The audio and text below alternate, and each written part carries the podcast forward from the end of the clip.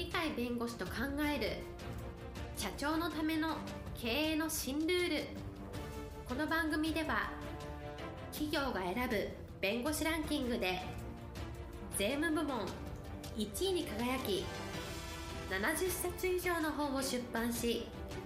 多くの経営者を支えてきた鳥飼重勝が社長経営者独立希望者起業家のための経営の新ルールについてお伝えしていきます。それでは今回の番組をお楽しみください。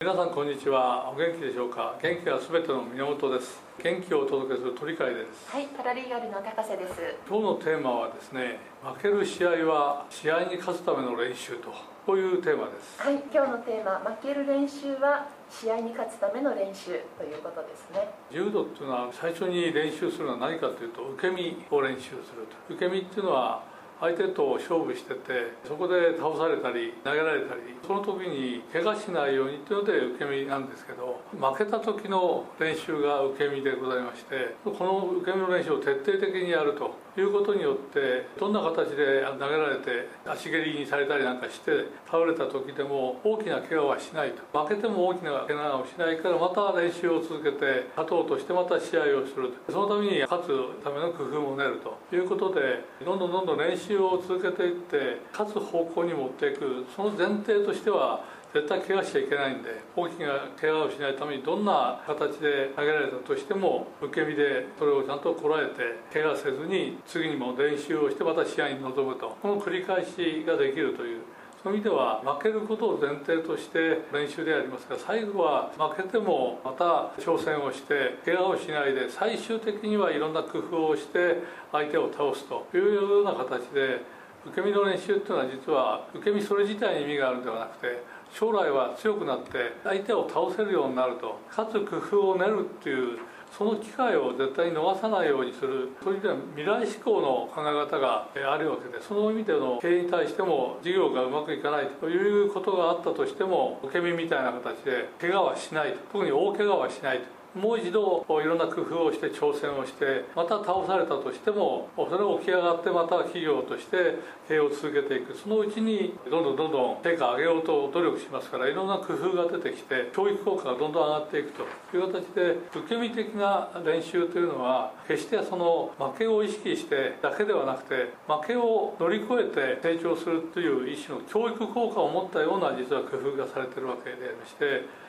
そういう考え方から経営における課題をやる場合にやってうまくいくかどうかって分からないことが多いのでただやってみないとわからない。そういう時に失敗したとしても柔道の受け身みたいな形で怪我をしないでもう一度企画を直すとかさまざまな工夫を凝らしてまた経営をやってみるここでも倒されてここでも大怪我しないでまた工夫を重ねてどんどんどんどんうまくいく方に持っていく。そのうちにだんだんだんだん経営の課題が分かってきて課題をこうやったら乗り越えるなという知恵も湧いてきて場合によっては優秀なコンサルタントとかいろんな専門家のアドバイスを受けるという他人を利用することまで考えながらだんだんだんだん工夫して試合で柔道で勝つように最後は勝利の洗顔ができるような経営効果を出していくそういう意味で経営ってうまくいかないことのが多いわけでそのためには怪我をしないということを必ず受け身と同じように致命傷を上げないでまた立ち上がって次の挑戦に行くという常に次は立ち上がって最後は成功するまで勝つまで仕事を続けるという意味では柔道の受け身の練習から受け身をうまくできるようになってどんな投げられ方をしても怪我しないそれによって立ち上がって今度は相手を倒すこの工夫をどんどんどんどんしていって最後は勝者宣言をするとこういう意味で未来志向の考え方が実はこの受け身という練習の中に入っていると。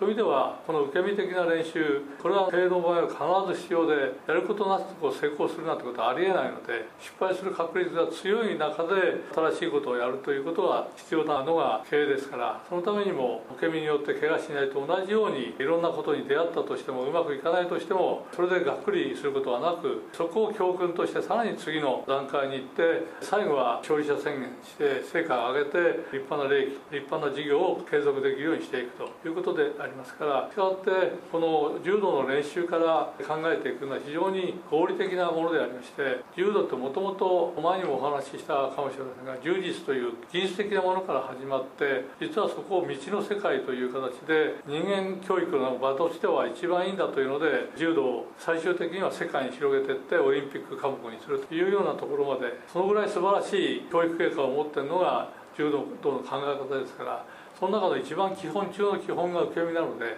企業もそのような柔道みたいに規模が小さい時からだんだんだんだん中型になって世界企業になるというその過程があるわけですがその国はやはり常に負けたとしてもその負けたことを将来に生かす大怪我をして二度と立ち上げられないようになるということはしないでですね必ず次の挑戦ができるということを常に考えながらやっていくそういう意味では負けても怪我をせず再起を図る。そういうのがやはり勝ち残る企業の条件になると思いますので経営者の方はぜひそういうことを考えていただいて負けても怪我をせず再起を図れる。しかも再起を図る時には今までより強いものとしてより社会に認められるものとして頑張れると。そういう方向性を持った経営をしていただきたいと思います。ぜひ負ける試合でも勝つための練習をすると同じようにですね経営がうまくいかないとしてもですね最終的には経営の勝利だと。立派な企業になったねと周りから言われるようなそういうようなことをなるような企業にしていただきたいと思います。今日も元気で楽しい一日をお過ごしください。はいありがとうございました。